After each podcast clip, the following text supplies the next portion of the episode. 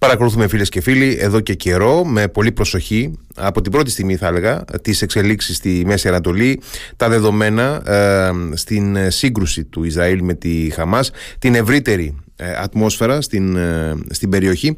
Θα ε, κάνουμε απόψε μια συζήτηση, θα ρίξουμε μια πιο προσεκτική ματιά στα στρατιωτικά δεδομένα στη Γάζα αυτή τη στιγμή και στις προεκτάσεις τους βεβαίως ευρύτερα. Έχουμε κοντά μας τον αντιστράτηγο εναποστρατεία Ιπποκράτη Δασκαλάκη, συνεργάτη του Ιδρύματος, του, του Ινστιτούτου Διεθνών Σχέσεων του Παντίου Πανεπιστημίου και του Ελληνικού Ινστιτούτου Στρατηγικών Μελετών. Καλησπέρα κύριε Δασκαλάκη. Καλησπέρα σε εσάς, καλησπέρα και στους ακροατές σας.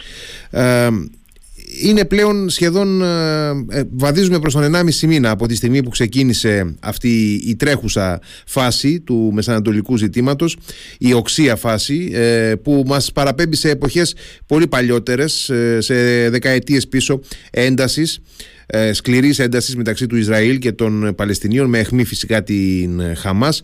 Ε, στη φάση που είμαστε τώρα ε, και ενώ ουσιαστικά οι Ισραηλινές ένοπλες δυνάμεις βρίσκονται πια βαθιά μέσα στο έδαφος της Λωρίδας της Γάζας, ε, τι παρατηρείτε εσείς, πώς πώς αποτυπώνετε την τακτική κατάσταση; Ε, πολύ φοβάμαι ότι οι Ισραηλοί δεν έχουν καμία άλλη λύση από το να συνεχίσουν αυτές τις επιχειρήσεις μέχρι να μπορέσουν ε, να ελέγξουν ακόμη μεγαλύτερο μέρος και κυρίως να εξοδετερώσουν όσους περισσότερους ε, μαχητές της Χαμάς ε, μπορούν.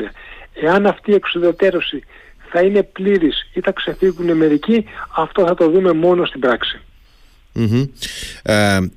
είναι ρεαλιστικά εφικτός στόχος ε, για το Ισραήλ η, η δομική καταστροφή της Χαμάς δηλαδή ακόμα και αν δεν εξαλειφθεί τελείως γενικότερα εάν διατηρήσει πυρήνες αλλού που προφανώς θα διατηρήσει γιατί διαθέτει υποδομές και σε άλλα μέρη του κόσμου έξω από τη λωρίδα της Γάζας η Χαμάς ε, είναι εφικτό να, ε, να καταστραφούν οι υποδομές της μέσα στη λωρίδα της Γάζας γιατί έχουμε διαβάσει κατά καιρούς πάρα πολλά και οι ίδιοι τα προβάλλουν βεβαίως για χιλιόμετρα υπόγειων στοών ένα τεράστιο δίκτυο, αχαρτογράφητο προφανώς για οποιονδήποτε εκτός αυτού, ε, με κάθε είδους εγκαταστάσεις υπόγειες. Είναι εφικτό αυτό να καταστραφεί; Ε, είναι πολύ δύσκολο. Κοιτάξτε, στο, στη στρατιωτική ορολογία η έννοια της καταστροφής είναι πολύ πιο βαριά από την έννοια της εξουδετερωσης Ε, η καταστροφή σημαίνει πως ο αντίπαλος δεν έχει πλέον καμία δύναμη και δεν θα συνέλθει παρά μετά από χρόνια,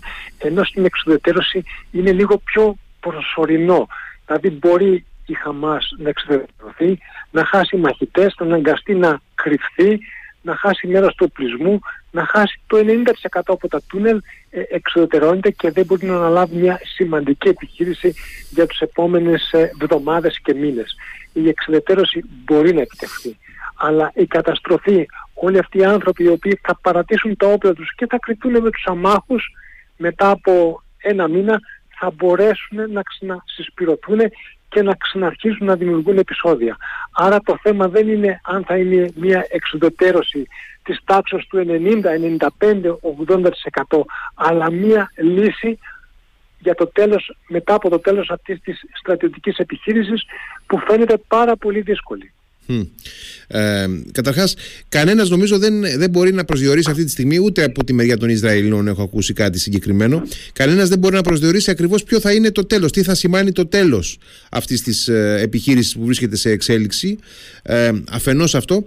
Αφετέρου, αναρωτιέμαι εάν έχει τη δυνατότητα και είναι ε, θεμητό από τακτικής απόψεως ο Ισραηλινός στρατός να παραμείνει σταθερά μέσα στο έδαφος της Λωρίδας της Γάζας.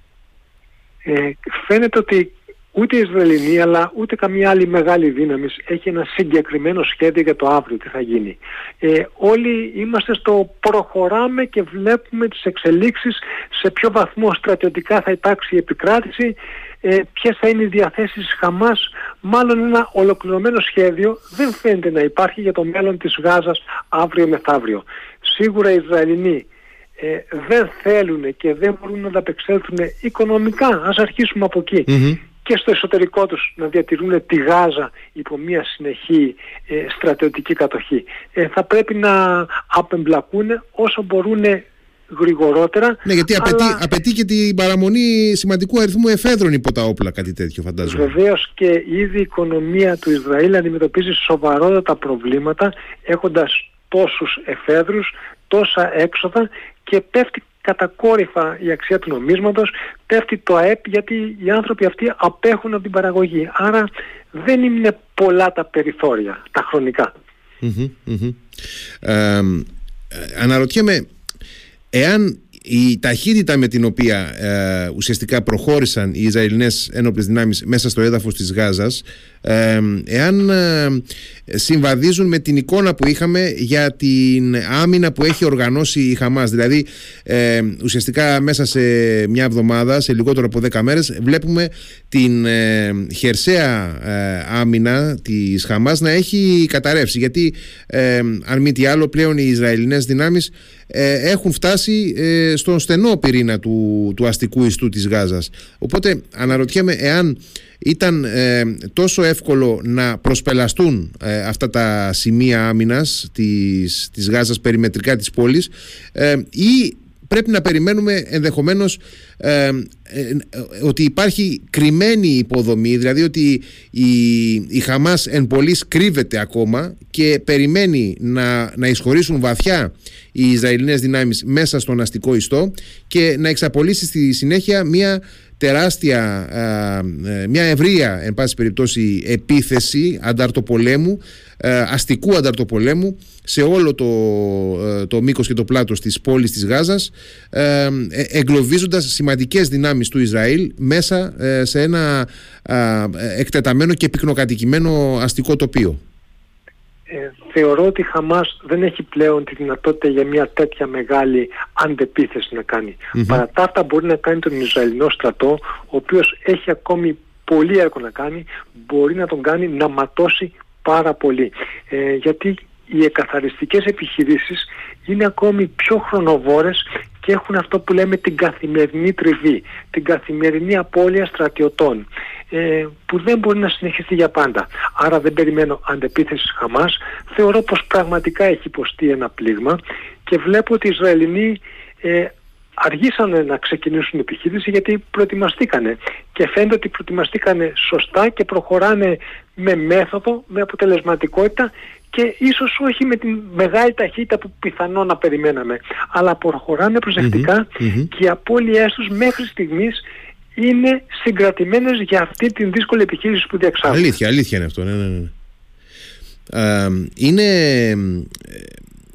μάλλον να το, να το πάρω αλλιώς. Ε, μέχρι στιγμής έχουμε δει τρεις φορές τις αμερικανικές δυνάμεις να ε, πραγματοποιούν πλήγματα, αεροπορικά πλήγματα εναντίον ε, βάσεων που διατηρεί το Ιράν στην, ε, ε, στο έδαφος της Συρίας. Επίσης οι Ισραηλινοί έχουν πλήξει, αν δεν κάνω λάθος, επίσης τρεις ή τέσσερις φορές τα αεροδρόμια της Δαμασκού και του Χαλεπίου που είναι σημεία από τα οποία ανεφοδιάζεται με, με, με υλικό και εξοπλισμό η Χεσμολάχ. Είναι επίσης και πάρα πολύ συχνές, αν όχι και διαρκείς, οι αψιμαχίες και οι, οι ε, εκατέρωθων εκτοξεύσεις όπλων καμπύλης τροχιάς και αντιαρματικών μεταξύ Ισραηλινών και Χεσμολάχ στα σύνορα Λιβάνου και, και Ισραήλ. Ε, είναι δυνατόν να δούμε μια ε, ευρύτερη περιφερειακή ανάφλεξη; Δηλαδή βλέπουμε ότι ούτε το Ισραήλ θέλει να, να επεκταθεί φυσικά σε ένα δεύτερο μέτωπο, ούτε το Ιράν δείχνει πρόθυμο να εμπλακεί ευρύτερα. Ωστόσο ε, είναι, είναι, είναι δυνατόν να αποκλείσουμε αυτή τη στιγμή ένα τέτοιο ενδεχόμενο μιας ε, ε διεύρυνσης των, ε, των πολεμικών μετόπων; Ε, στον πόλεμο δεν μπορούμε ποτέ να αποκλείσουμε οποιοδήποτε ενδεχόμενο. Αλλά πολύ σωστά το λέτε, ούτε το Ισραήλ ούτε το Ιράν φαίνεται πως θέλουν να έχουμε μια γενίκευση και προσπαθούν να είναι συγκρατημένα. Ε, και το Ισραήλ πρέπει να δώσει το μήνυμά του μην προχωρήσετε, έχω αυτές τις δυνατότητες και το Ιράν μέσω της Χεσμολάχ δεν μπορεί να παραμείνει ένας σιωπηλός θεατής σε ό,τι συμβαίνουν. Άρα προσπαθεί και αυτό με κάποια συγκρατημένα χτυπήματα ε, να διατηρήσει τη φυσιογνωμία της μάχης χωρίς να εξαναγκάσει το Ισραήλ σε μια μαζική επίθεση ε, την οποία μάλλον δεν τη θέλει, σίγουρα το Ισραήλ δεν τη θέλει αλλά δεν τη θέλει και το Ιράν. Ε, τον παράγοντα Ηνωμένων Πολιτειών πώς τον βλέπετε μέχρι στιγμής και στρατιωτικά και πολιτικά; Ε, και αυτό φυσικά προσπαθεί να μην γενικευτεί η σύραξη. Πιθανόν να είναι η πρώτη προτεραιότητα που έχει στο μυαλό του. Ε, βλέπω ότι έχουν, έχουν αποδηθεί και σε ένα μαραθώνιο διπλωματικών επαφών οι Αμερικανοί. Ε, βεβαίως και μαζί με το καρότο των επαφών είναι και η παρουσία σημαντικών στρατιωτικών μονάδων που είναι μια προειδοποίηση κυρίως προς τη Χεσμολάχ και στο Ιράν ότι μην προχωρήσετε, δεν θα είναι μόνο το Ισραήλ απέναντί σας, θα έχετε και εμάς απέναντί σας. Ε, από την άλλη μεριά σίγουρα προσπαθούν να ε, κρατήσουν το Ισραήλ, να το πείσουν να, να έχει μια πιο μετριοπαθή ε, στρατιωτική με προβληματίζει ιδιαίτερα κύριε Δασκαλάκη η περίπτωση της Συρίας για την οποία δεν ακούμε πολλά πράγματα. Ε, είναι ωστόσο μια χώρα το έλεγα και, ε, και προχθές εδώ στην εκπομπή είναι μια χώρα στην οποία ε, έχουν βάσεις ουσιαστικά και οι Ηνωμένες Πολιτείες και η Ρωσία και το Ιράν διαθέτει ε, μια ε, τέλος πάντων buffer zone, μια ε, ζώνη κατοχής στα, στα βόρεια της Συρίας η Τουρκία. Υπάρχουν ε, παραστρατιωτικές ένοπλες ομάδες σε διάφορα σημεία ε, προσκύμενες σε διάφορες ε, ξένες οντότητες και ε, συνολικά αυτή η χώρα μοιάζει να παραμένει μια ε, μπαρουταποθήκη ε, έστω και αν στην παρούσα φάση δεν έχουμε κάτι πάρα πολύ μεγάλο. Διαρκώς όμως ακούμε μικρά πράγματα να συμβαίνουν από τη μεριά της Συρίας και δεν έχουμε μία σαφή εικόνα. υπάρχει ε, κάτι σαν προοπτική στο βάθος του ορίζοντα. Εκεί φαίνεται ότι το καθεστώς Άσαντ παραμένει ισχυρό σε ένα σημαντικό βαθμό. Δεν υπάρχει περίπτωση να καταρρεύσει. Ωστόσο ανέχεται και υποθάλπει και όλη αυτή την πανσπερμία δυνάμεων και ε, επιμέρους κυριαρχιών μέσα στο έδαφος της Συρίας. Ε, πού, πού προχωράει η Συρία, γιατί εάν δεν ξεκαθαρίσει η Συρία έχω την εντύπωση ότι δεν μπορεί να ξεκαθαρίσει η κατάσταση και στη Μέση Ανατολή. Ε, μετά από έναν τρομερό εμφύλιο πόλεμο από το 11 μέχρι το 17 που από τότε και μετά είδαμε μία μικρή σταδιακή αποκλιμάκωση ε, έχει επέλθει μια ισορροπία. Ε, όλοι οι αντίπαλοι είναι αποδυναμωμένοι και το καθεστώς του Άσαντ και η Ρωσία που είναι πλάκη ε, και οι Αμερικανοί δεν θέλουν να έχουν περισσότερες δυνάμεις και οι Τούρκοι έχουν μια συγκράτηση γιατί βλέπουν αντίδραση. Οπότε αυτό το status quo που έχει επέλθει μάλλον τους βοηθάει όλους να δυναμώσουν τη θέση τους, να συνεχίσουν τη ζωή τους με όποια προβλήματα την καθημερινότητά τους. Ε, δεν θέλει κανένας τους, πλην κάποιων ε, εξτρεμιστικών οργανώσεων, να βρεθεί σε έναν κίνδυνο μιας γενικευμένης σύγκρουσης που μπορεί να χάσει ε, ό,τι έχει πετύχει με αιμα για την ώρα όλοι δείχνουν μια ε, αυτοσυγκράτηση. Το ΔΕ Ιράν δεν θέλει με τίποτα να χάσει την παρουσία τους στη Συρία διακινδυνεύοντας μια σύγκρουση μαζί με το ισραηλ ε, θα χάσει τα ερίσματά του, δεν το θέλει. Το Συριακό καθεστώς ενδιαφέρεται για να επιβιώσει, ίδρωσε μετά από 13 χρόνια yeah, ναι, σκληρούς να σταθροποιηθεί. Ε, άρα μπορεί η Συρία να παραμείνει σε αυτή την κατάσταση για ε, ένα μικρό ακόμη χρονικό διάστημα γιατί κανείς δεν φαίνεται πως έχει το πάνω χέρι. Η Ελλάδα γνωρίζουμε φυσικά πολύ καλά ότι εδώ και αρκετά χρόνια διατηρεί μια στρατηγική σχέση με το Ισραήλ σε διάφορους τομείς ε, ακόμα και στον τομέα της αμυντικής συνεργασίας. Στη διάρκεια αυτής της τρέχουσας κρίσης τώρα ε, πιστεύετε ότι η, ελληνική, ε, η ελληνική προσέγγιση, η ελληνική παρουσία που προσπαθεί να είναι τόσο κοντά στο Ισραήλ όσο ε, να μην είναι ε, μέσα στο, στο κάδρο, εν πάση περιπτώσει.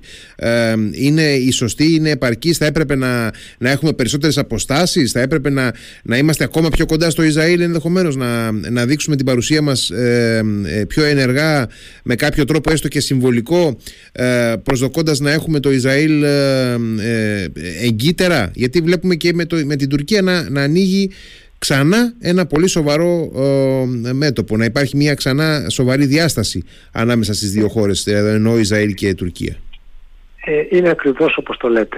Αισθανόμαστε τη σημασία που έχει το Ισραήλ, έχουμε εδώ και χρόνια αποδεχθεί την αξία αυτής της ε, ε, όχι συμμαχίας, είναι μεγάλη λέξη, της συνεργασίας που έχουμε με αυτή τη χώρα.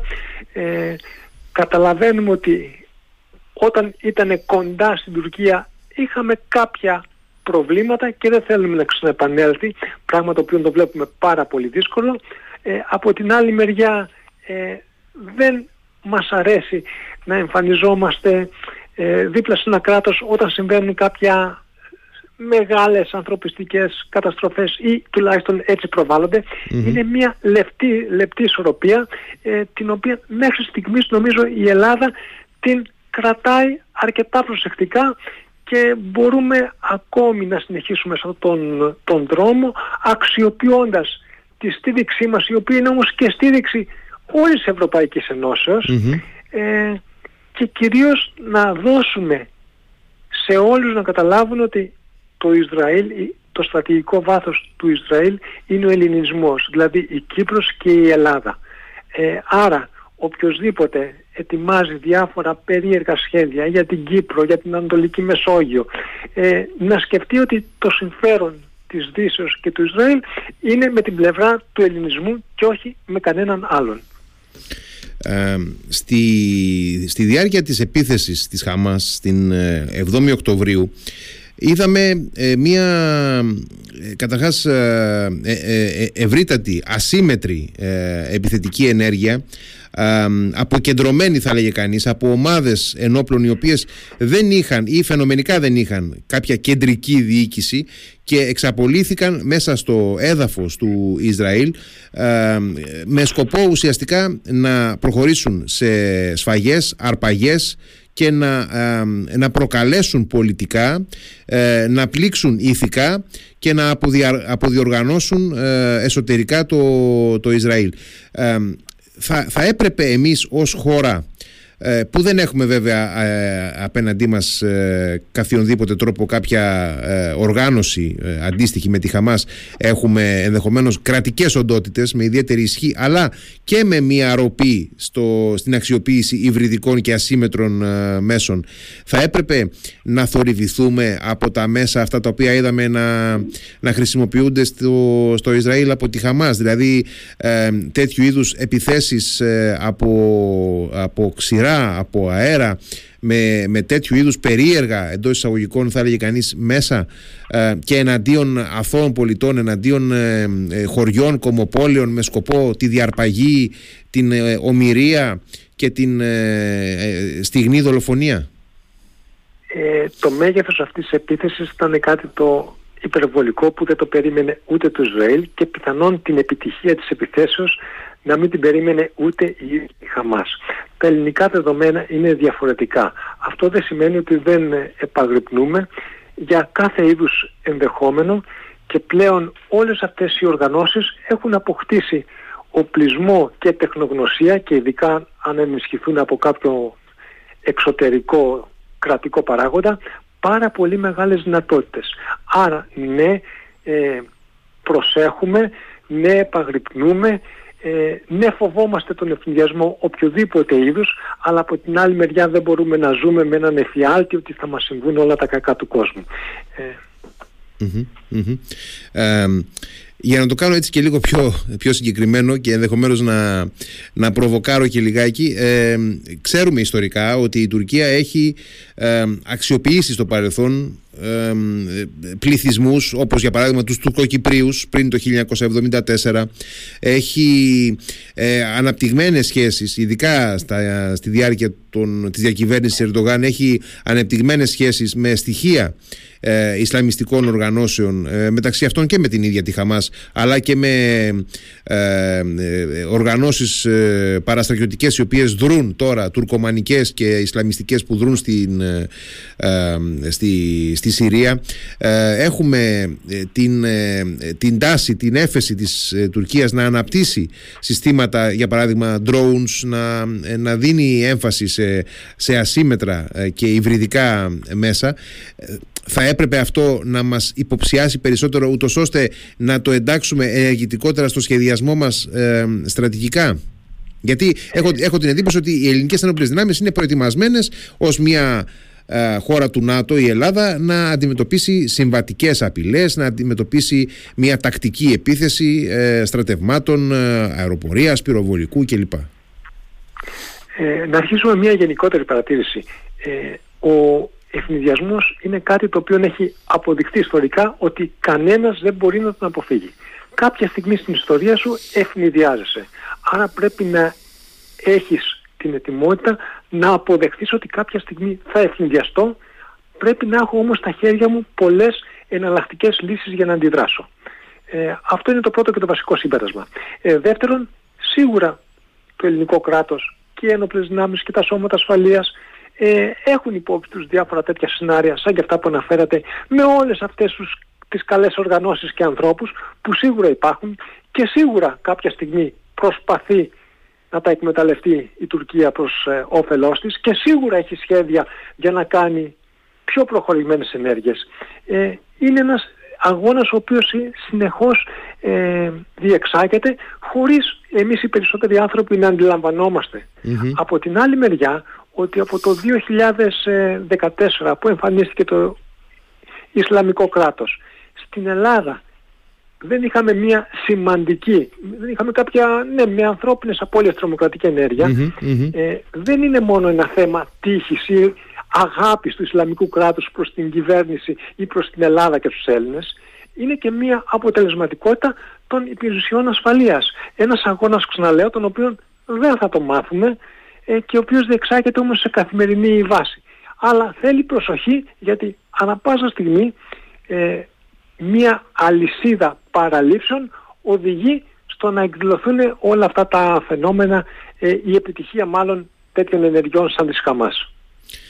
Ε, κύριε Δασκαλάκη, ευχαριστώ πάρα πολύ για τη συζήτηση που είχαμε. Νομίζω ότι θίξαμε ε, αρκετά και διαφορετικά σημεία και στοιχεία αυτής της σύγκρουσης που έχουν ενδιαφέρον και ευρύτερα αλλά και σε σχέση με τη χώρα μας. Ευχαριστώ πάρα πολύ.